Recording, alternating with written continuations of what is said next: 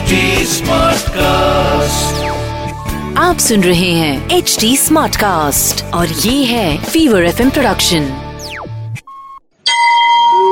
તમે સાંભળી રહ્યા છો વ્રત કથાઓ આરજે નિશિતા સાથે દશેરા નવરાત્રી પછીનો દસમો દિવસ તે દશેરા આસો સુદ દસમને દશેરા અથવા વિજયાદશમી કહે છે દશેરાનો દિવસ ભારે મહિમાવાળો ગણાય છે શરૂ કરીએ દશેરાની વાર્તા. વિજયાદશમીના દિવસે જગત આખામાં ભારે અત્યાચારો વરસાવનાર સતી સીતાનું કપટથી હરણ કરી જનાર તથા ધર્મ અને નીતિને નેવે મૂકનાર અસુરાધિપતિ લંકા નરેશ રાવણના મસ્તકો ભગવાન રામે પોતાના બાણથી છેદીને એના પર મહાન વિજય મેળવ્યો હતો.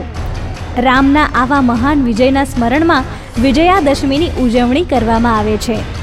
આ દિવસે દાનવના પૂતળાને અગ્નિદાહ દઈને લોકો એક પ્રકારનો સંતોષ અનુભવે છે. દશેરાના દિવસે કોઈ વ્રત નથી કરતું, પણ સારા સારા ભોજન આરોગ્ય છે, મીઠાઈઓ આરોગ્ય છે. મહાભારતની કથા પ્રમાણે પાંડવોએ શમી વૃક્ષ ઉપર સંતાડેલા હથિયારો ઉતારી તે વડે દુર્યોધનના સૈન્યને હાર આપી હતી.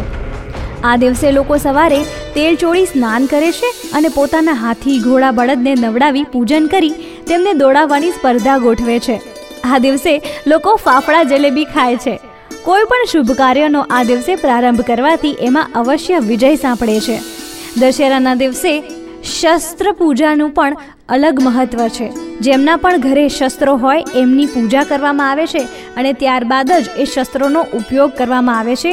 આવું રાજા મહારાજાના યુગમાં કરવામાં આવતું હતું. જેની પ્રથા આજની તારીખે પણ ક્ષત્રિયો નિભાવી રહ્યા છે. દશેરાના દિવસે શસ્ત્ર પૂજા કરે છે, રેલી નીકળે છે અને દાનવના પૂતળાની જેમ એક પૂતળું બનાવી એની અંદર આતશબાજીઓ કરવામાં આવે છે અને આ રીતે વિજયાદશમીની ઉજવણી કરવામાં આવે છે. જેવી રીતે ભગવાન શ્રી રામે રાવણનો નાશ કર્યો હતો એવી જ રીતના ભગવાન આપણી અંદર વસેલા રાવણ એટલે કે નકારાત્મક વસ્તુઓને નાશ પામે એવી જ શ્રદ્ધા સાથે આ વ્રતની ઉજવણી કરવામાં આવે છે. અસ્તુ. અસ્તુ. આવી જ બીજી વ્રત કથાઓ તમે સાંભળી શકશો એચટી smartcast.com પર અને બીજા લીડિંગ ઓડિયો પ્લેટફોર્મ્સ પર.